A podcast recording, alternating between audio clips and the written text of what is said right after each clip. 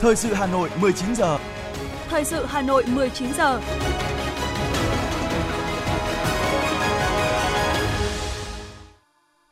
Kính chào quý vị và các bạn. Bây giờ là chương trình thời sự của Đài Phát thanh Truyền hình Hà Nội. Chương trình tối nay thứ năm, ngày 29 tháng 12 có những nội dung chính sau đây. Thủ tướng Phạm Minh Chính dự hội nghị triển khai nhiệm vụ năm 2023 của ngành nội vụ. Bức tranh kinh tế năm 2022 với nhiều con số tích cực, trong đó kinh tế Hà Nội cũng tăng trưởng ấn tượng. Siết chặt công tác đăng kiểm sau hàng loạt những vi phạm nghiêm trọng. Động đất có độ lớn 4 độ xảy ra tại huyện Đà Bắc, tỉnh Hòa Bình. Mưa tuyết thu hút nhiều du khách đến Sapa. Phần tin thế giới có những sự kiện nổi bật. Cháy sòng bài tại Campuchia, hỏa hoạn đã được khống chế. Twitter ngừng hoạt động đối với hàng nghìn người dùng. Sau đây là nội dung chi tiết. Thưa quý vị và các bạn, chiều nay tại Hà Nội, Thủ tướng Phạm Minh Chính dự và phát biểu chỉ đạo hội nghị trực tuyến toàn quốc tổng kết công tác năm 2022 và triển khai nhiệm vụ năm 2023 của ngành nội vụ. Trong năm qua, Bộ Nội vụ đã chủ động tham mưu cho Ban chỉ đạo đổi mới sắp xếp tổ chức bộ máy của Bộ, cơ quan ngang bộ, cơ quan thuộc chính phủ theo hướng tinh gọn, hoạt động hiệu lực hiệu quả, giảm đầu mối trung gian ở tất cả 63 tỉnh thành phố, đã giảm được hơn 2.000 tổ chức phòng và tương đương, tinh giản được gần 80.000 người. Ghi nhận biểu dương những kết quả nổi bật của ngành nội vụ, Thủ tướng Phạm Minh Chính cũng chỉ rõ những tồn tại hạn chế như công tác xây dựng thể chế chính sách có mặt chưa đáp ứng yêu cầu, đòi hỏi thực tiễn. Việc sắp xếp tổ chức bộ máy tinh giản biên chế chưa thực sự gắn với cơ cấu lại, nâng cao chất lượng đội ngũ cán bộ và vị trí việc làm. Trong thời gian tới, Thủ tướng yêu cầu tập trung đẩy nhanh tiến độ, nâng cao chất lượng công tác xây dựng và hoàn thiện thể chế chính sách trong lĩnh vực nội vụ, đổi mới và hoàn thiện thể chế quản lý cán bộ công chức viên chức theo hướng đồng bộ thống nhất, xây dựng cơ chế liên thông cán bộ, công chức cấp xã với cấp huyện, cấp tỉnh. Cùng với đó, Thủ tướng yêu cầu ngành tiếp tục hoàn thiện bộ máy hành chính nhà nước tinh gọn, hoạt động hiệu lực hiệu quả, triển khai hiệu quả chương trình tổng thể cải cách hành chính đến năm 2030. Phát biểu chỉ đạo tại hội nghị tổng kết 20 năm thực hiện tín dụng đối với người nghèo và các đối tượng chính sách khác, Phó Thủ tướng Chính phủ Lê Minh Khái ghi nhận 20 năm qua, vốn tín dụng chính sách đã hỗ trợ gần 6,3 triệu hộ gia đình vượt qua ngưỡng nghèo, giải quyết việc làm cho hơn 5,9 triệu lao động, hỗ trợ hơn 3,8 triệu học sinh sinh viên được vay vốn đi học, giúp mua hơn 84.000 máy tính, thiết bị học trực tuyến cho học sinh sinh viên, xây dựng hơn 16,8 triệu công trình nước sạch và vệ sinh môi trường nông thôn, xây dựng gần 729.000 căn nhà cho người nghèo và các đối tượng chính sách khác, hỗ trợ vốn mua, thuê, mua hơn 29.700 căn nhà ở xã hội. 20 năm hình thành và phát triển, Ngân hàng Chính sách Xã hội đã phát huy sáng tạo vai trò là một công cụ mang tính đòn bẩy kinh tế của chính phủ nhằm giúp hộ nghèo, hộ cận nghèo và các đối tượng chính sách khác có điều kiện tiếp cận tín dụng chính sách để phát triển sản xuất, tạo việc làm, nâng cao thu nhập, cải thiện điều kiện sống, vươn lên thoát nghèo, góp phần thực hiện mục tiêu dân giàu, nước mạnh, dân chủ, công bằng, văn minh. Sáng nay, chủ trì và phát biểu tại hội nghị tổng kết công tác quốc phòng địa phương năm 2022, Phó Chủ tịch Thường trực Ủy ban nhân dân thành phố Lê Hồng Sơn đề nghị Bộ Tư lệnh Thủ đô Hà Nội tiếp tục tập trung lãnh đạo chỉ đạo xây dựng thế trận quốc phòng toàn dân gắn với thế trận an ninh nhân dân. Bên cạnh đó, cần tham mưu cho thành phố thực hiện tốt công tác quân sự, quốc phòng trên địa bàn, duy trì nghiêm trực sẵn sàng chiến đấu, phối hợp chặt chẽ với công an thành phố bảo đảm an ninh, an toàn các ngày lễ Tết, sự kiện chính trị quan trọng diễn ra trên địa bàn. Trước mắt là tập trung cho dịp Tết Nguyên đán Quý Mão 2023. Phó Chủ tịch Thường trực Ủy ban nhân dân thành phố cũng yêu cầu nâng cao hơn nữa chất lượng diễn tập khu vực phòng thủ năm 2023, thực hiện tốt phát triển kinh tế xã hội gắn với tăng cường đầu tư quốc phòng, quân sự, thực hiện chặt chẽ công tác tuyển chọn và gọi công dân nhập ngũ năm 2023. Tổ chức lễ giao nhận quân, bảo đảm nhanh gọn và an toàn trong phòng chống dịch. Ghi nhận những thành tích xuất sắc trong năm 2023, nhiều đơn vị tập thể đã được Bộ Quốc phòng, Ủy ban nhân dân thành phố và Bộ Tư lệnh Thủ đô tặng cờ thi đua và bằng khen.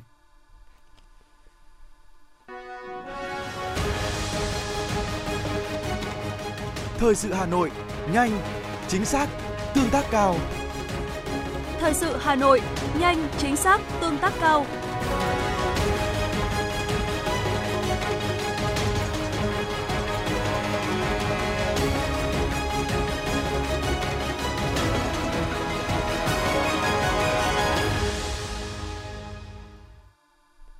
Chương trình thời sự xin được tiếp tục với những thông tin kinh tế.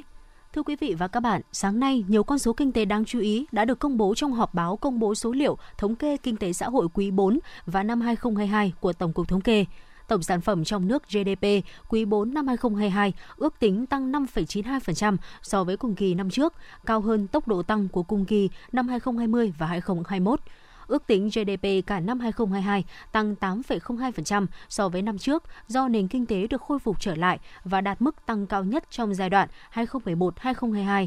khi bóc tách cấu phần tăng trưởng trong khu vực công nghiệp và xây dựng, ngành công nghiệp chế biến chế tạo tiếp tục là động lực tăng trưởng của toàn nền kinh tế với tốc độ tăng 8,10%. Khu vực dịch vụ được khôi phục và tăng trưởng mạnh mẽ với tốc độ tăng 9,99%, cao nhất trong giai đoạn 2011-2022. Vốn đầu tư trực tiếp nước ngoài FDI thực hiện tại Việt Nam năm 2022 ước đạt gần 22,4 tỷ đô la Mỹ. Đây là số vốn đầu tư trực tiếp nước ngoài thực hiện cao nhất trong 5 năm qua. Đặc biệt tính chung cả năm 2022, chỉ số giá tiêu dùng CPI tăng 3,15% so với năm 2021, đạt mục tiêu Quốc hội đề ra. Tổng kim ngạch xuất nhập khẩu đạt 732,5 tỷ đô la Mỹ, cùng mức xuất siêu 11,2 tỷ đô la Mỹ. Năm trước là 3,32 tỷ đô la Mỹ là rất ấn tượng. Tuy nhiên, theo đại diện Tổng cục Thống kê, chất lượng tăng trưởng xuất nhập khẩu sẽ cần lưu ý trong năm tới. Báo cáo của Tổng cục Thống kê cho biết, trong tháng 12 năm 2022 có 11.384 doanh nghiệp rút lui khỏi thị trường. Tính chung cả năm 2022, cả nước có 143.200 doanh nghiệp rút lui khỏi thị trường. Như vậy, trung bình có mỗi ngày có khoảng 400 doanh nghiệp đóng cửa. Những con số này cho thấy các doanh nghiệp đang đối mặt với không ít khó khăn trong hoạt động sản xuất kinh doanh. Tuy nhiên, hoạt động sản xuất kinh doanh năm 2022 cũng đã ghi nhận nhiều điểm tích cực. Trong chiều ngược lại, năm 2022, cả nước có đến 208.300 doanh nghiệp đăng ký thành lập mới, 148.500 doanh nghiệp và quay trở lại hoạt động 59.800 doanh nghiệp, tăng 30,3% so với năm trước. Bình quân mỗi ngày năm 2022 có đến hơn 570 doanh nghiệp đăng ký thành lập mới và quay trở lại hoạt động. Theo Tổng cục Thống kê, trong bối cảnh tình hình kinh tế chính trị thế giới biến động bất thường với nhiều khó khăn thách thức, nhưng hoạt động kinh tế xã hội năm 2022 của Việt Nam đã đạt được những kết quả đáng ghi nhận. Đó chính là nhờ sự vào cuộc của cả hệ thống chính trị, sự chỉ đạo điều hành kịp thời và quyết liệt, sát sao của chính phủ, Thủ tướng Chính phủ và sự nỗ lực của các cấp, các ngành, các địa phương, cộng đồng doanh nghiệp. Thưa quý vị và các bạn, bức tranh kinh tế thủ đô năm 2022 có nhiều gam sáng do thành phố đã triển khai nhiều giải pháp nhằm phục hồi kinh tế. Một trong những điểm nhấn tích cực và hiệu quả nhất được ghi nhận chính là các cân đối lớn về kinh tế được bảo đảm. Đặc biệt, GRDP của thành phố năm 2022 ước tính tăng 8,89% so với năm 2021. Đây là mức cao nhất trong nhiều năm trở lại đây. Ngay từ đầu năm, Thành ủy, Hội đồng nhân dân, Ủy ban nhân dân thành phố đã chỉ đạo các cấp các ngành địa phương chủ động, linh hoạt, sáng tạo, kịp thời bảo đảm phù hợp với tình hình và yêu cầu thực tiễn, tập trung thúc đẩy tăng trưởng kinh tế, mở cửa trở lại các hoạt động kinh doanh du lịch, nhà hàng, khách sạn, tạo động lực cho ngành dịch vụ phát triển, ưu tiên khôi phục hoạt động văn hóa xã hội trên địa bàn.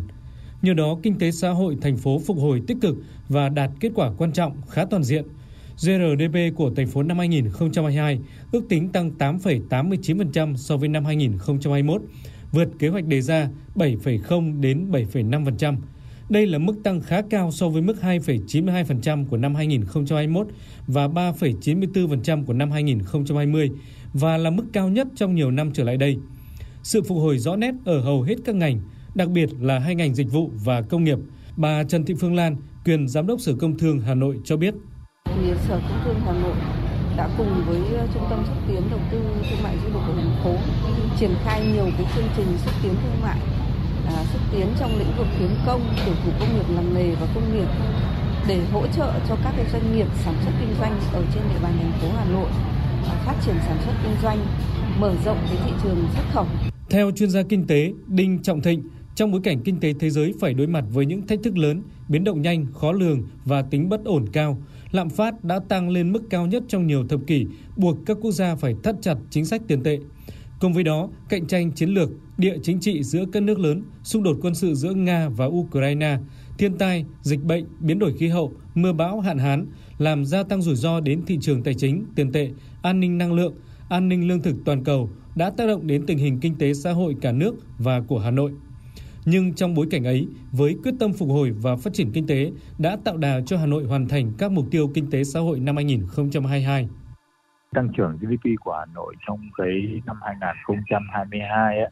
nó đã thể hiện cái sự cố gắng rất lớn của uh, Đảng bộ và nhân dân thành phố Hà Nội trong cái việc hồi phục và tăng trưởng sản xuất với cái sự hỗ trợ một cách rất là tích cực của ngân sách thành phố cũng như là của trung ương á rõ ràng chúng ta thấy rằng là cái việc mà chính quyền Hà Nội đã hỗ trợ được hơn 19.000 doanh nghiệp với hàng ngàn tỷ đồng ấy, nó đã tạo ra cái sức bật mới cho cái nền sản xuất của Hà Nội trong cái năm 2022. Theo dự báo, năm 2023, tình hình thế giới tiếp tục diễn biến phức tạp khó lường cả về chính trị, an ninh kinh tế, xã hội. Tăng trưởng có xu hướng chậm lại. Từ góc độ doanh nghiệp, Phó Chủ tịch Hiệp hội Doanh nghiệp nhỏ và vừa Hà Nội Mạc Quốc Anh nêu ý kiến. Chúng tôi cũng mong muốn là tổ chức các cái buổi hội thảo đối thoại, uh, tiếp xúc doanh nghiệp để lắng nghe uh, tổng hợp các cái ý kiến vướng mắc đặc biệt và các chính sách về kinh tế vĩ mô, về tài chính và tài khoá để có thể uh, kiến nghị với cả các cấp uh, của trên là quốc hội rồi chính phủ rồi các bộ ngành để giảm thuế giảm phí đó các cái cộng đồng doanh nghiệp đặc biệt là Ờ, thuế giá trị gia tăng ờ, một phần nữa là trong các cái hoạt động về ờ, cấp các nguồn vốn thì tôi mong muốn là các cái điều kiện để cấp vốn cho doanh nghiệp vẫn được điều hành một cách nó linh hoạt Phát huy những kết quả của năm 2022, năm 2023, Hà Nội đặt mục tiêu tăng trưởng GRDP khoảng 7,0%, GRDP trên đầu người khoảng 150 triệu đồng, vốn đầu tư thực hiện tăng 10,5%, kim ngạch xuất khẩu tăng 6%. Tuy nhiên, thành phố Hà Nội tiếp tục chú trọng đổi mới phương thức lãnh đạo chỉ đạo điều hành gắn với đẩy mạnh ứng dụng công nghệ thông tin và chuyển đổi số trong hoạt động của các cơ quan hành chính các cấp và thực hiện công khai minh bạch các thông tin quản lý.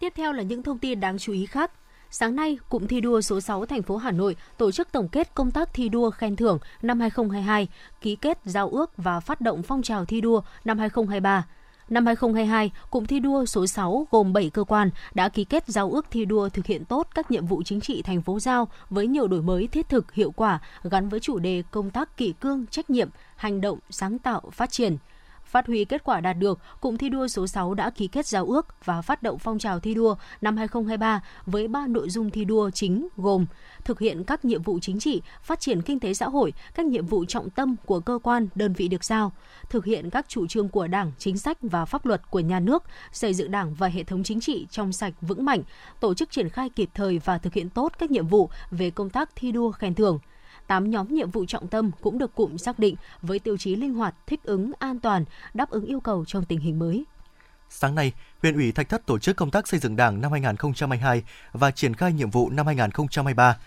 Năm 2022, Thường trực Ban Thường vụ huyện ủy Thạch Thất đã đổi mới mạnh mẽ phương thức lãnh đạo để tổ chức thực hiện các nhiệm vụ chính trị, trong đó đặc biệt chú trọng đến công tác xây dựng Đảng, lựa chọn vấn đề, nhiệm vụ trọng tâm, nhiệm vụ có tính dẫn dắt để chỉ đạo và tạo sự lan tỏa phát triển chung – Kết quả các lĩnh vực công tác xây dựng Đảng có chuyển biến đạt kết quả bước đầu, đã củng cố kiện toàn sắp xếp tổ chức cơ sở Đảng trực thuộc từ 45 xuống còn 40 tổ chức cơ sở Đảng, đổi mới phương thức công tác, thông tin, tuyên truyền, giáo dục chính trị tư tưởng, ra soát đồng bộ quy hoạch cán bộ, cơ bản hoàn thành công tác bố trí điều động, chuyển đổi vị trí công tác cán bộ giữ chức vụ 8 năm, 5 năm trở lên – Hội nghị cũng thẳng thắn nhìn nhận vai trò của các ban đảng, đoàn thể với nhiệm vụ chuyên môn nghiệp vụ của cấp dưới còn hạn chế, năng lực kỹ năng nắm vững chuyên môn nghiệp vụ của cán bộ chuyên trách công tác xây dựng đảng, đoàn thể chưa cao, chưa biết lựa chọn nhiệm vụ sát thực tế. Năm 2023, huyện Thạch Thất tiếp tục làm tốt công tác xây dựng đảng để tạo tiền đề cho việc thực hiện nhiệm vụ phát triển kinh tế xã hội, trong đó trọng tâm là thắt chặt kỷ luật kỷ cương xây dựng được đội ngũ cán bộ đáp ứng được yêu cầu trước mắt và lâu dài. Sáng nay, Ủy ban Mặt trận Tổ quốc quận Đống Đa tổ chức hội nghị lần thứ 10 tổng kết công tác mặt trận năm 2022, triển khai nhiệm vụ trọng tâm năm 2023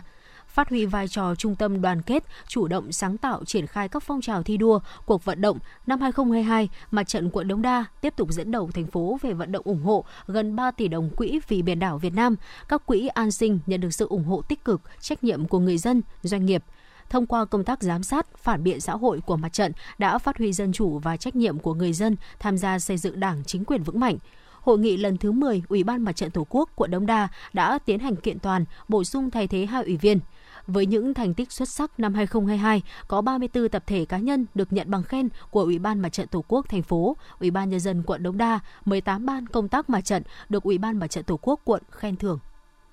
Thưa quý vị và các bạn, Ban cán sự Đảng Ủy ban nhân dân thành phố vừa có tờ trình về ban hành nghị quyết chuyển đổi số, xây dựng thành phố thông minh đến năm 2025, định hướng đến năm 2030. Theo đó, đến năm 2025, Hà Nội phấn đấu thuộc nhóm các địa phương dẫn đầu cả nước về chuyển đổi số. Đến năm 2030, sẽ xây dựng thủ đô Hà Nội trở thành thành phố thông minh hiện đại, từng bước kết nối với mạng lưới đô thị thông minh trong khu vực và thế giới. Thời gian qua, thành phố đã ban hành nhiều văn bản quan trọng để chỉ đạo các cấp các ngành đẩy mạnh triển khai ứng dụng công nghệ thông tin, chuyển đổi số trong các mặt của đời sống kinh tế xã hội của thủ đô. Đến nay, việc triển khai chuyển đổi số của thành phố bước đầu đạt một số kết quả nhất định.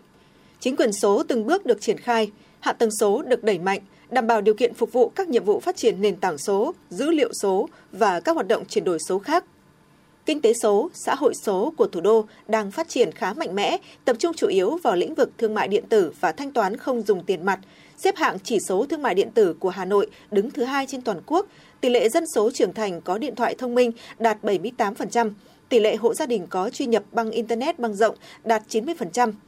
Việc triển khai các nhiệm vụ theo đề án phát triển ứng dụng dữ liệu về dân cư, định danh và xác thực điện tử phục vụ chuyển đổi số quốc gia giai đoạn 2022-2025, tầm nhìn đến năm 2030, đề án 06 trên địa bàn thành phố đã đạt được một số kết quả đáng ghi nhận, được chính phủ đánh giá cao với vai trò là đơn vị làm điểm của cả nước, góp phần đẩy mạnh phát triển chính phủ số, kinh tế số, xã hội số cũng như phục hồi nhanh phát triển kinh tế xã hội. Phó Chủ tịch Ủy ban nhân dân thành phố Hà Minh Hải cho biết. Ủy ban thành phố cũng đã tiếp tục đẩy mạnh ứng dụng công nghệ thông tin, chuyển đổi số, chỉ đạo hoàn thành nâng cấp đưa vào ứng dụng vận hành các phần mềm phục vụ đổi mới công tác quản lý điều hành như hệ thống quản lý các cuộc họp, hệ thống quản lý văn bản và điều hành tập trung, hệ thống thông tin báo cáo,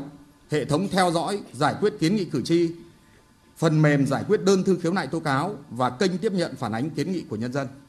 Bên cạnh một số kết quả ban đầu của quá trình triển khai chuyển đổi số của Hà Nội, vẫn còn nhiều tồn tại hạn chế như dữ liệu số chưa được hoàn thiện và khai thác hiệu quả, việc phân tích dữ liệu thông minh phục vụ chỉ đạo điều hành chưa được triển khai, ứng dụng công nghệ thông tin trong khối đảng đoàn thể của thành phố còn hạn chế. Việc xây dựng và triển khai các chương trình kế hoạch, cơ chế chính sách phát triển kinh tế số, xã hội số còn lúng túng. Nguồn nhân lực chưa đáp ứng được yêu cầu phát triển kinh tế số nói riêng và chuyển đổi số nói chung – năng lực chuyển đổi số của doanh nghiệp còn yếu, chuyển đổi số trong hầu hết ngành lĩnh vực còn chậm so với nhu cầu của xã hội. Tiến sĩ Phạm Anh Tuấn, Phó Viện trưởng Viện Sáng tạo và Chuyển đổi số cho biết. Tôi cho rằng chuyển đổi số là một cái một cái thách thức rất lớn, đặc biệt đối với doanh nghiệp truyền thống. Bởi vì thường là doanh nghiệp truyền thống thì chúng ta hay nghĩ là cách làm cũ kỹ rồi khó thay đổi bởi vì là cái sức ý thường là lớn đúng không ạ? Thì à, đối với các doanh nghiệp truyền thống cả trên thế giới Việt Nam thì thường họ dễ bị mắc phải một cái cạm bẫy người ta cạm bẫy trong chuyển đổi số. Tức là bản thân những cái trong quá khứ giúp cho chúng ta đạt được thành công mang lại cái nguồn thu hiện tại chúng ta mô hình kinh doanh đang rất ổn thì chúng ta rất khó thay đổi khi mà mà dòng tiền vẫn tốt. À, khách hàng của chúng ta uh, vẫn đang nắm giữ tốt được khách hàng nắm giữ thị phần. Nhưng đấy chính là cái cạm bẫy bởi vì uh, những thành công trong quá khứ chỉ là cạm bẫy cho cho việc chuyển đổi. Tại dự thảo nghị quyết về chuyển đổi số, xây dựng thành phố thông minh đến năm 2025, định hướng đến năm 2030, Hà Nội đã đặt ra mục tiêu đến năm 2025, thành phố sẽ thực hiện chuyển đổi số, phát triển thủ đô theo hướng đô thị xanh, thành phố thông minh hiện đại. Hà Nội phấn đấu thuộc nhóm các địa phương dẫn đầu cả nước về chuyển đổi số. Đến năm 2030 sẽ xây dựng thủ đô Hà Nội trở thành thành phố thông minh hiện đại, từng bước kết nối với mạng lưới đô thị thông minh trong khu vực và thế giới. Hà Nội duy trì và phấn đấu vị trí cao trong nhóm các địa phương dẫn đầu cả nước về chuyển đổi số, hình thành nền tảng dữ liệu cho các ngành kinh tế trọng điểm dựa trên dữ liệu của các cơ quan nhà nước, phát triển các dịch vụ sáng tạo dựa trên dữ liệu phục vụ người dân, doanh nghiệp, khai thác dữ liệu như một nguồn tài nguyên mới để phát triển kinh tế xã hội. Sau khi nghị quyết được ban hành, các cấp ủy chính quyền và toàn bộ hệ thống chính trị của thành phố nghiêm túc thực hiện ba nhiệm vụ trọng tâm. Trước hết là tổ chức nghiên cứu, học tập, quán triệt, phổ biến rộng rãi nghị quyết đến toàn bộ các cơ quan, tổ chức, địa phương và toàn thể cán bộ, đảng viên trong hệ thống chính trị của thành phố để nâng cao nhận thức, đổi mới tư duy về chuyển đổi số, xây dựng thành phố thông minh hiện đại. Cùng với đó, các cấp ủy chính quyền, người đứng đầu các cấp trực tiếp chủ trì lãnh đạo, chỉ đạo thực hiện chuyển đổi số trên địa bàn, lĩnh vực quản lý, xây dựng ban hành và tổ chức triển khai kế hoạch chuyển đổi số gắn với chương trình mục tiêu, nhiệm vụ phát triển kinh tế xã hội, đảm bảo quốc phòng an ninh trong ngành, lĩnh vực địa phương mình. Đặc biệt, cần đẩy mạnh hướng dẫn, hỗ trợ người dân sử dụng dịch vụ công trực tuyến, các tiện ích, dịch vụ số an toàn, hiệu quả. Thành phố yêu cầu các cấp ủy chính quyền phát huy mạnh mẽ vai trò của mặt trận Tổ quốc và các tổ chức chính trị xã hội các cấp, các hiệp hội ngành nghề thành phố trong công tác tuyên truyền, vận động doanh nghiệp, nhân dân tích cực hưởng ứng tham gia chuyển đổi số, hướng tới mục tiêu xây dựng thủ đô trở thành thành phố thông minh.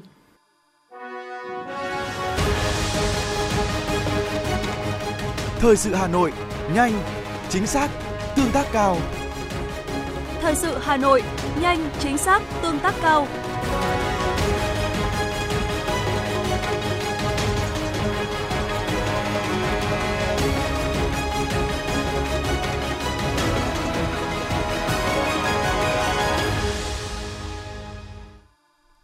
Mời quý vị và các bạn nghe tiếp phần tin.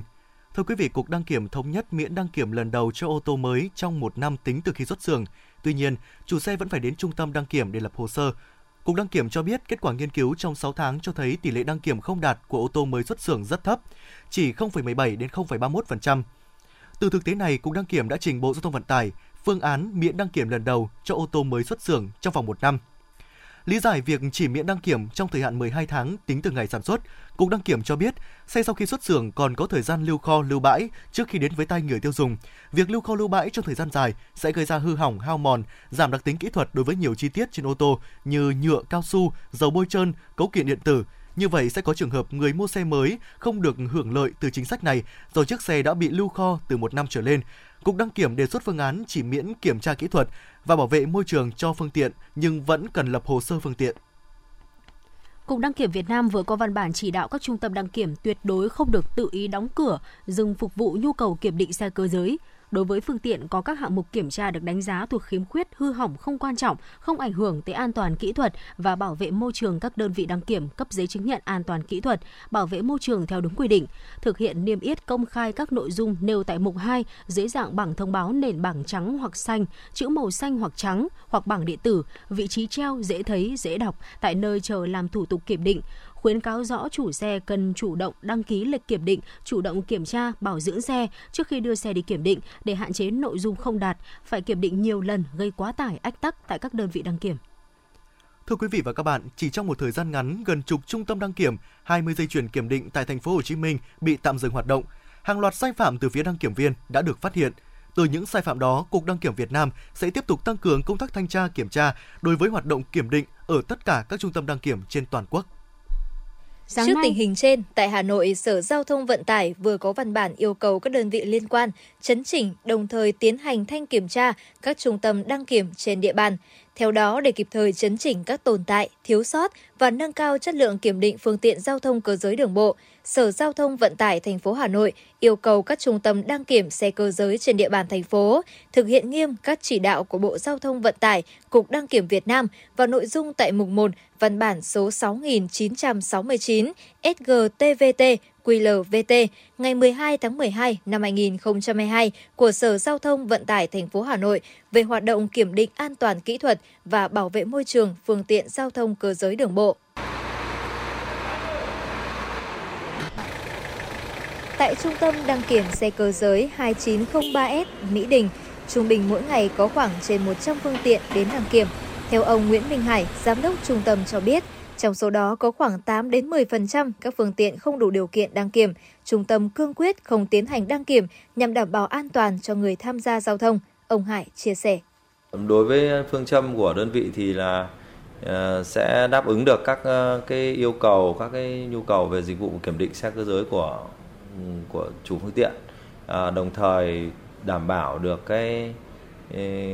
các cái yêu cầu về quy chuẩn kỹ thuật đối với từng phương tiện làm sao là đảm bảo 100% phương tiện khi mà được cấp giấy chứng nhận an toàn đều đáp ứng được các cái quy chuẩn của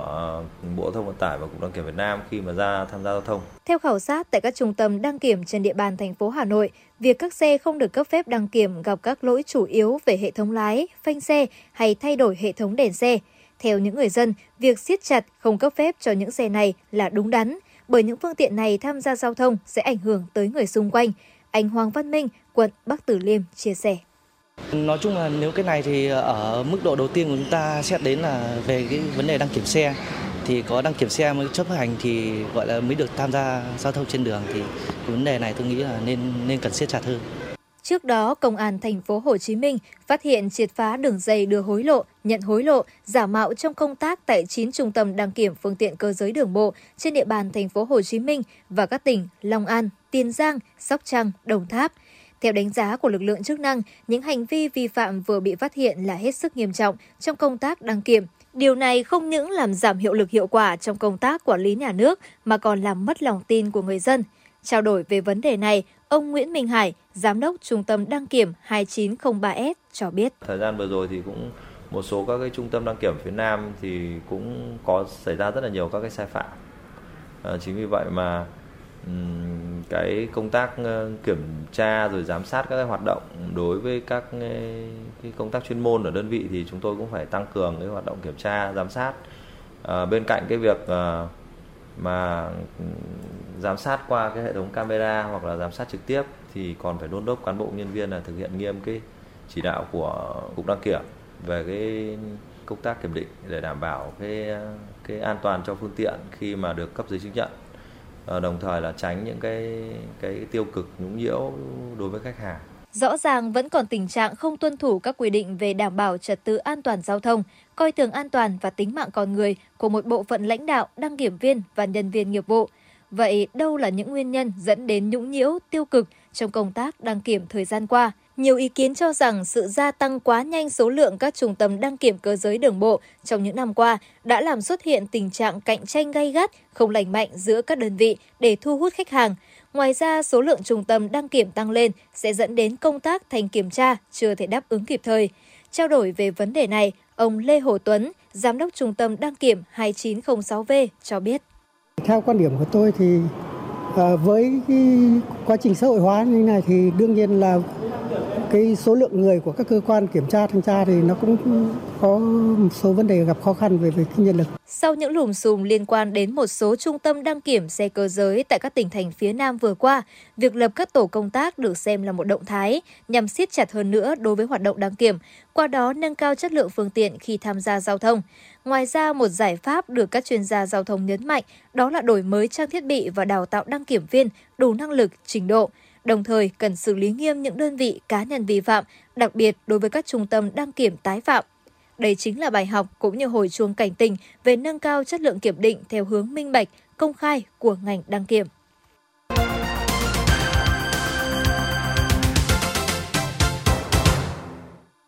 Thưa quý vị và các bạn, sáng nay, hội thảo một số vấn đề lý luận và thực tiễn về chất lượng đội ngũ cán bộ hội phụ nữ cơ sở đã được Hội Liên hiệp Phụ nữ thành phố tổ chức nhằm đưa ra các giải pháp nâng cao chất lượng đội ngũ cán bộ hội trong giai đoạn hiện nay. Mục tiêu của hội thảo hôm nay nhằm nhận diện rõ chất lượng đặc thù của đội ngũ cán bộ hội cơ sở, các yếu tố ảnh hưởng đến chất lượng đội ngũ, những thuận lợi khó khăn trong hoạt động của cán bộ hội cơ sở. Đây là những căn cứ rất quan trọng để triển khai khung lý luận của đề tài, Tại hội thảo, các nhà khoa học đến từ các trường đại học, các ngành đoàn thể và đại diện lãnh đạo chính quyền các quận huyện đã đưa ra giải pháp về đổi mới công tác hội, nâng cao chất lượng đội ngũ cán bộ hội cơ sở trong giai đoạn hiện nay, phương thức triển khai nâng cao chất lượng đội ngũ cán bộ hội nhằm đưa ra giải pháp tối ưu phù hợp với hoạt động của hội. Sáng nay tại Hà Nội, Hội Người Cao Tuổi Việt Nam tổ chức hội thảo xây dựng mô hình cơ sở dưỡng lão, mô hình hỗ trợ người cao tuổi khởi nghiệp – Tại hội thảo, các chuyên gia, nhà quản lý, đại diện các tổ chức doanh nghiệp đã trao đổi chia sẻ kinh nghiệm trong phát triển các mô hình dịch vụ nhà, trung tâm dưỡng lão chăm sóc sức khỏe người cao tuổi, kinh nghiệm quốc tế trong xây dựng, vận hành cơ sở dưỡng lão, mô hình hỗ trợ người cao tuổi khởi nghiệp, đồng thời đưa ra các đề xuất kiến nghị giải pháp chỉ đạo và chính sách hỗ trợ. Đánh giá cao kết quả hội thảo, Chủ tịch Hội Người cao tuổi Việt Nam khẳng định Trung ương hội sẽ nghiên cứu tiếp thu các đề xuất khuyến nghị về cơ chế, chính sách đất đai, tài chính, nhân lực, từ đó chỉ đạo hiệu quả quá trình xây dựng và nhân rộng mô hình cơ sở dưỡng lão, mô hình hỗ trợ người cao tuổi khởi nghiệp. Nhân dịp này, Trung ương Hội Người Cao Tuổi Việt Nam và Quỹ Thiện Tâm đã tặng quà Tết cho 50 người cao tuổi hoàn cảnh khó khăn ở huyện Ba Vì. Thưa quý vị và các bạn, tăng cường các giải pháp nâng cao chất lượng sinh hoạt tri bộ trong toàn Đảng là một trong những nhiệm vụ quan trọng mà nghị quyết Đại hội Đảng bộ huyện ủy Trương Mỹ nhiệm kỳ 2020-2025 đề ra nhằm góp phần nâng cao năng lực lãnh đạo, sức chiến đấu của tổ chức cơ sở Đảng, đáp ứng yêu cầu nhiệm vụ trong tình hình mới hiện nay thực hiện nghị quyết Đại hội Đảng bộ thành phố Hà Nội lần thứ 17 và nghị quyết Đại hội Đảng bộ huyện Trương Mỹ nhiệm kỳ 2020-2025 về nâng cao chất lượng sinh hoạt tri bộ, Ban chấp hành Đảng bộ huyện Trương Mỹ đã xây dựng kế hoạch, triển khai và tổ chức thực hiện. Trong đó xác định rõ việc nâng cao chất lượng sinh hoạt tri bộ là một nhiệm vụ, đồng thời là một trong những giải pháp quan trọng để nâng cao năng lực lãnh đạo, sức chiến đấu của tổ chức đảng và chất lượng đội ngũ cán bộ, đảng viên huyện cũng tiếp tục đẩy mạnh triển khai, thực hiện chỉ thị số 10 của Ban Bí thư Trung ương Đảng khóa 10 về nâng cao chất lượng sinh hoạt tri bộ trong tình hình mới, nghị quyết số 21 của Ban chấp hành Trung ương về đổi mới nội dung, phương thức lãnh đạo của tổ chức cơ sở Đảng, nâng cao chất lượng sinh hoạt tri bộ, thường xuyên chỉ đạo các đồng chí trong đảng bộ cơ sở xuống dự và sinh hoạt cùng các tri bộ, nhất là các tri bộ vùng sâu, vùng xa. Các tri đảng bộ cơ sở trang bị sổ tay đảng viên cho tất cả các đảng viên với nhiều nội dung hướng dẫn cần thiết. Đặc biệt trong sinh hoạt, nhiều tri bộ đã thể hiện tinh thần đấu tranh tự phê bình và phê bình. Trong đó tập trung làm rõ những mặt yếu kém của tri bộ, những hạn chế của đảng viên, làm rõ kết quả thực hiện các nghị quyết.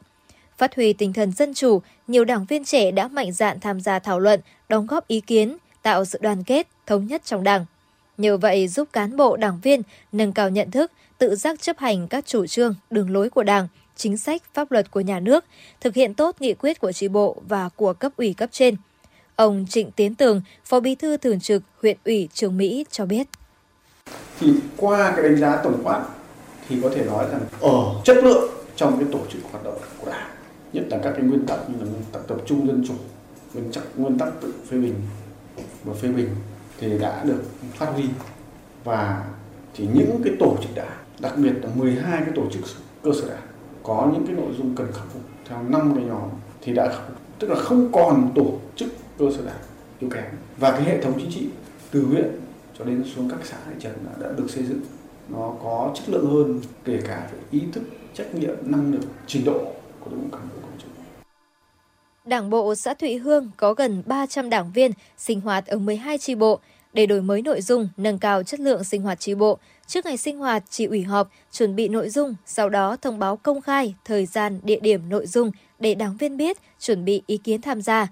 Đặc biệt trong mỗi buổi sinh hoạt, việc tự phê bình và phê bình được đề cao. Cùng với kiểm điểm vai trò lãnh đạo phát triển kinh tế xã hội, chỉ bộ tập trung kiểm điểm việc thực hiện chỉ thị 05 của Bộ Chính trị về tiếp tục đẩy mạnh việc học tập và làm theo tấm gương đạo đức, phong cách Hồ Chí Minh. Qua đó nâng cao nhận thức, đề cao trách nhiệm của cán bộ đảng viên, nhất là vai trò nêu gương của các đồng chí trong chỉ ủy bằng những việc làm cụ thể, thiết thực trong lãnh đạo. Bởi vậy, tỷ lệ đảng viên tham gia sinh hoạt đảng bộ trên 90%. Ông Mạc Đình Được, Chủ tịch Ủy ban nhân dân xã Thụy Hương cho biết. Thực hiện à, đối với nghị quyết của à, Đại hội Đảng bộ xã thì à, riêng về tổ chức hoạt động sinh hoạt à, của Đảng bộ thì, ban chấp hành đảng bộ thì hàng tháng thì chúng tôi tổ chức là sinh hoạt là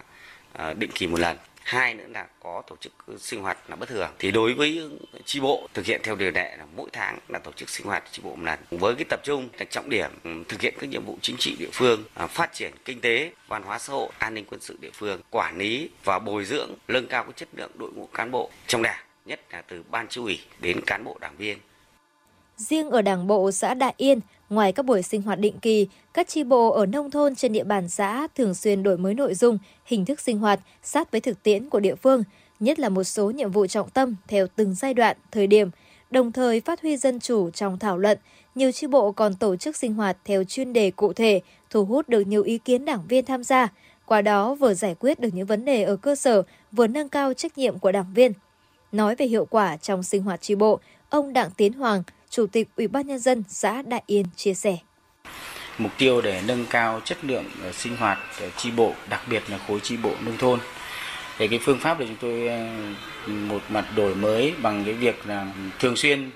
tập huấn cho cái đội ngũ cán bộ và ban chi ủy. Rồi là chú trọng phân công các đồng chí cán bộ đặc biệt là đối với các đồng chí là cấp ủy tức là đảng ủy viên thường xuyên theo dõi bám sát chỉ đạo hướng dẫn hoạt động của chi bộ. Và cũng ban hành các cái văn bản chỉ đạo là hướng cho các chi bộ là sinh hoạt là đổi mới cái nội dung sinh hoạt là trọng tâm trọng điểm phù hợp với cái điều kiện thực tế ở địa phương. Với tinh thần chỉ đạo quyết liệt bằng những cách làm mới, sáng tạo, kiên trì của Ban Thường vụ huyện ủy Trương Mỹ, nên công tác sinh hoạt tri bộ đã được thực hiện nền nếp, bài bản, nghiêm túc. Trong thời gian tới, huyện Trường Mỹ sẽ tiếp tục đổi mới nâng cao chất lượng sinh hoạt tri bộ nhằm thực hiện tốt nghị quyết Đại hội Đảng bộ huyện đã đề ra. Thưa quý vị và các bạn, theo Trung tâm Báo tin động đất và cảnh báo sóng thần thuộc Viện Vật lý Địa cầu, Viện Hàn lâm Khoa học và Công nghệ Việt Nam, vào 14 giờ 52 phút 14 giây ngày 29 tháng 12, trận động đất có độ lớn 4.0, độ sâu chấn tiêu khoảng 10 km, đã xảy ra tại huyện Đà Bắc, tỉnh Hòa Bình, không gây rủi ro thiên tai. Viện trưởng Viện Vật lý Địa cầu, Viện Hàn lâm Khoa học và Công nghệ Việt Nam Nguyễn Xuân Anh cho biết, Trung tâm báo tin động đất và cảnh báo sóng thần tiếp tục theo dõi biến động của động đất tại khu vực này để thông báo kịp thời đến các phương tiện thông tin đại chúng và chính quyền địa phương. Mưa tuyết xuất hiện trên đỉnh Phan Xipang đã thu hút nhiều du khách trong nước, quốc tế đến với khu du lịch quốc gia Sapa trong ngày hôm nay. Theo đó, từ sáng sớm nay, nhiều du khách đã có mặt tại ga đi cáp treo tại Sapa để có thể ờ, có mặt sớm nhất tại đỉnh Phan Xipang, nơi được coi là nóc nhà Đông Dương để đón mưa tuyết. Đây là thời điểm Sapa chuyển mình vào mùa đẹp nhất trong năm khi hoa mai, hoa mận chớm nở và tuyết bắt đầu rơi. Mặc cho cái lạnh có phần là khắc nghiệt của thời tiết, nhiều du khách vẫn quyết tâm có mặt tại Sapa để được tận mắt thấy tuyết rơi cứ ngỡ chỉ thấy trong phim ảnh. Trong sáng nay, mưa tuyết xuất hiện lần đầu khoảng 3 4 giờ và sau đó xuất hiện với cường độ khá mạnh vào khoảng 9 giờ. Đây cũng là thời điểm khá nhiều du khách đã có mặt tại đỉnh Fansipan, Không ít du khách lần đầu trong đời được ngắm tuyết rơi và có những bức hình đẹp.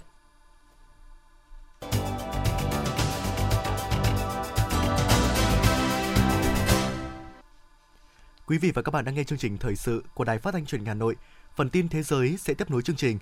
Thưa quý vị, chính phủ Thái Lan vừa phê duyệt khoản trợ cấp bổ sung trị giá 200 bạt, gần 6 đô la Mỹ cho mỗi người trong tổng số 13 triệu người có thể phúc lợi nhà nước trong tháng 1 2023 nhằm giúp giảm chi phí sinh hoạt đang tăng cao. Cảnh sát Campuchia cho biết hỏa hoạn tại tổ hợp sòng bài và khách sạn Grand Diamond City ở thành phố Poipet, giáp biên giới Thái Lan đã được kiểm soát. Người phát ngôn Cảnh sát quốc gia Campuchia, Chhay Kim Khoun, cho hay con số thương vong chính xác sẽ được công bố sau khi nhà chức trách hoàn tất chiến dịch cứu hộ. Trong khi đó, tỉnh trưởng tỉnh Sakael của Thái Lan xác nhận có 32 công dân nước này đang điều trị trong bệnh viện Thái Lan và có một người đã tử vong. Tuy nhiên, quan chức này không tiết lộ về khả năng có thêm thương vong bên phía Campuchia. Ít nhất 6 người đã thiệt mạng và khoảng 20 người khác bị thương trong vụ hỏa hoạn xảy ra hôm nay tại đoạn đường hầm chống ồn dọc tuyến cao tốc ở thành phố Gwacheon, Hàn Quốc. Theo Yonhap, khoảng 70 xe cứu hỏa cùng 190 lính cứu hỏa và trực thăng đã được điều đến hiện trường để dập lửa, giải cứu nạn nhân và ngăn chặn cháy lan. Đến 15 giờ cùng ngày, đám cháy cơ bản đã được kiểm soát. Nhà chức trách cho biết sẽ tiến hành điều tra nguyên nhân ngay khi vụ cháy được kiểm soát. Tai nạn liên hoàn xảy ra trên một cây cầu ở thành phố Trịnh Châu, Trung Quốc khi 200 phương tiện đâm dồn vào nhau khiến một người thiệt mạng. Theo hãng tin AFP, các hình ảnh ghi lại cho thấy cảnh tượng hỗn loạn đã xảy ra tại hiện trường vụ việc và có một người đã thiệt mạng. Truyền thông nhà nước Trung Quốc đưa tin vụ tai nạn xảy ra do sương mù dày đặc khiến tầm nhìn bị hạn chế. Các ngoại trưởng của 12 quốc gia và Liên minh châu Âu EU, trong đó có Mỹ và Anh, đã hối thúc chính quyền Taliban ở Afghanistan rút lại quyết định cấm phụ nữ làm việc cho các tổ chức viện trợ tuyên bố chung của các ngoại trưởng Mỹ, Australia, Canada, Đan Mạch, Pháp, Đức, Italy, Nhật Bản, Na Uy, Thụy Sĩ, Anh, Hà Lan và EU nêu rõ quyết định của chính quyền Taliban cấm phụ nữ làm việc cho các tổ chức phi chính phủ trong nước và quốc tế, gây rủi ro cho hàng triệu người dân Afghanistan phải dựa vào viện trợ nhân đạo. Hôm nay, trang mạng xã hội Twitter đã ngừng hoạt động đối với hàng nghìn người dùng. Theo website theo dõi ngừng hoạt động dowdirector.com, người dùng truy cập vào nền tảng truyền thông xã hội phổ biến Twitter đã được hiển thị thông báo lỗi cho biết đã xảy ra sự cố. Thưa quý vị, hãng tin Sputnik dẫn lời Thứ trưởng Ngoại giao Nga cho biết số vụ tấn công mạng nhằm vào nước này đã tăng tới 80% trong năm nay. Thứ trưởng Ngoại giao Nga nêu rõ mục tiêu chính của các vụ tấn công mạng năm ngoái là các tổ chức tài chính, trong khi năm nay tin tặc nhắm vào các khu vực công, bao gồm các cơ sở hạ tầng thông tin quan trọng và các tổ chức xã hội. Cục trưởng Cục Bảo vệ quyền lợi người tiêu dùng và sức khỏe con người Liên bang Nga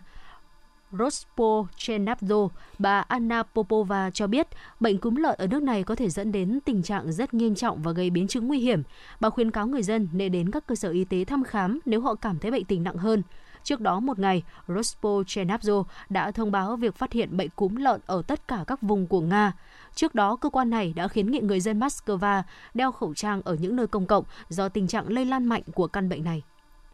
Thưa quý vị và các bạn, tuần qua, phần lớn nước Mỹ đã chịu ảnh hưởng của một đợt bão tuyết lớn gây tuyết rơi dày kỷ lục, gió thổi mạnh và nhiệt độ lạnh cóng dưới âm 40 độ C. Mức nhiệt đó đủ khiến một người bình thường bị hoại tử vì tê cóng sau chưa đầy 10 phút tiếp xúc trực tiếp. Song theo các vệ tinh quan sát trái đất của NASA, nơi lạnh nhất hành tinh là một sườn núi nằm trên cao nguyên Đông Nam Cực, nơi nhiệt độ có thể hạ xuống mức âm 100 độ C.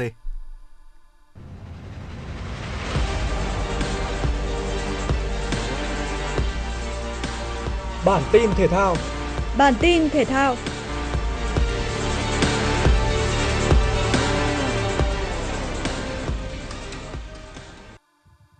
Đội tuyển U20 Việt Nam dưới sự dẫn dắt của huấn luyện viên trưởng Hoàng Anh Tuấn đã tập trung trở lại để chuẩn bị cho vòng chung kết U23 châu Á 2023. Trong ngày hội quân, chỉ có 19 trên 36 gương mặt điểm danh tại trung tâm PVF. Các thành viên còn lại sẽ tập trung cùng toàn đội sau ngày 30 tháng 12, khi vòng chung kết U21 quốc gia 2022 khép lại. Trong 3 tuần tập luyện trước Tết Nguyên đán, huấn luyện viên Hoàng Anh Tuấn muốn giả soát lại lực lượng cầu thủ đã thi đấu từ vòng loại U21 quốc gia vừa qua, qua đó đánh giá lại toàn bộ lực lượng, xác định những vấn đề còn thiếu để điều chỉnh. Ngoài ra đợt tập trung này cũng là cơ hội cho các cầu thủ mới làm quen cách chơi, phương pháp huấn luyện mới của huấn luyện viên. Vòng chung kết U23 châu Á 2023 do Uzbekistan đăng cai tổ chức sẽ diễn ra từ ngày 1 tháng 3 đến 18 tháng 3 2023. Theo kết quả bốc thăm, đội tuyển U20 Việt Nam nằm ở bảng B cùng Australia, Qatar và Iran. Câu lạc bộ Liverpool đã chính thức công bố bản hợp đồng đầu tiên trong kỳ chuyển nhượng mùa đông 2023 là tiền đạo Cody Gakpo. Cầu thủ sinh năm 99 đã ghi 3 bàn thắng tại World Cup 2022 cho đội tuyển Hà Lan và 12 bàn trên mọi đấu trường cho PSV mùa này. Theo đó, Liverpool sẽ trả trước 37 triệu bảng cho PSV và thêm 7 triệu bảng bổ sung tùy theo thành tích của Gakpo, tổng cộng là 44 triệu bảng. Sau khi vượt qua buổi kiểm tra y tế, Gakpo đã đặt bút ký vào bản hợp đồng có thời hạn đến năm 2028. Cầu thủ 23 tuổi sẽ chính thức gia nhập Lữ đoàn đỏ khi kỳ chuyển nhượng mùa đông mở cửa vào ngày 1 tháng 1, tùy thuộc vào giấy phép lao động. Tại Anfield, tiền đạo người Hà Lan sẽ mặc áo số 18. Carbo đã có 15 năm gắn bó với PSV từ năm 2007 đến 2022, ghi 55 bàn thắng và 50 pha kiến tạo sau 159 lần ra sân trên mọi đấu trường. Cầu thủ 23 tuổi đã ghi 13 bàn thắng và 17 pha kiến tạo trong 24 trận đấu ở nửa đầu mùa giải 2022-2023. Đối thủ của Manchester City ở vòng 17 ngoại hạng Anh chỉ là Leeds United, câu lạc bộ đang xếp ở nửa cuối bảng xếp hạng. Phải đến phút thứ 45 cộng 1, Dory mở màn cho một pha phản công. Cũng chính anh xâm nhập vùng cấm và đá bồi tung lưới chủ nhà sau pha xử lý bất thành của Riyad Mahrez. Erling Haaland tiếp tục cho thấy cái duyên ghi bàn của mình khi lập cú đúp ở các phút 51 và 64. Nỗ lực muộn màng chỉ giúp câu lạc bộ chủ sân Ellen Ross có được bàn danh dự ở phút 73 sau tình huống đánh đầu của Pascal Trucks. Man City giành chiến thắng 3-1 và 3 điểm trọn vẹn để tiếp tục bám đuổi Arsenal trong cuộc đua vô địch. Với cú đúp vào lưới Leeds United ở trận đấu này, Erling Haaland đã cán mốc 20 bàn ở ngoại hạng Anh mùa giải 2022-2023. Anh đã trở thành cầu thủ ghi được 20 bàn thắng nhanh nhất tại ngoại hạng Anh chỉ sau 14 trận. Theo Trung tâm Dự báo Khí tượng Thủy văn Quốc gia, tại các tỉnh miền Bắc đêm nay và ngày mai tiếp tục chìm sâu trong đợt không khí lạnh tăng cường, trời tiếp tục rét đậm rét hại với nhiệt độ thấp nhất ở đồng bằng Bắc Bộ phổ biến từ 10 tới 13 độ C, khu vực vùng núi Bắc Bộ phổ biến từ 5 tới 8 độ C, vùng núi cao có nơi dưới 3 độ. Dự báo từ 31 tháng 12, miền Bắc chuyển sang rét khô, Sang ban đêm trời vẫn rét buốt với nhiệt độ thấp nhất phổ biến ở vùng đồng bằng từ 11 tới 14 độ C, vùng núi từ 5 tới 8 độ C, vùng núi cao dưới 5 độ. Tuy nhiên, ban ngày trời hưởng nắng, ấm áp hơn, nhiệt độ cao nhất phổ biến từ 20 tới 22 độ C. Quý vị và các bạn vừa nghe chương trình thời sự của Đài Phát thanh Truyền hình Hà Nội, chỉ đạo nội dung Nguyễn Kim Khiêm, chỉ đạo sản xuất Nguyễn Tiến Dũng, tổ chức sản xuất Quang Hưng. Chương trình do biên tập viên Thủy Chi, phát thanh viên Võ Nam Phương Nga cùng kỹ thuật viên Kim Thoa phối hợp thực hiện. Xin chào và hẹn gặp lại.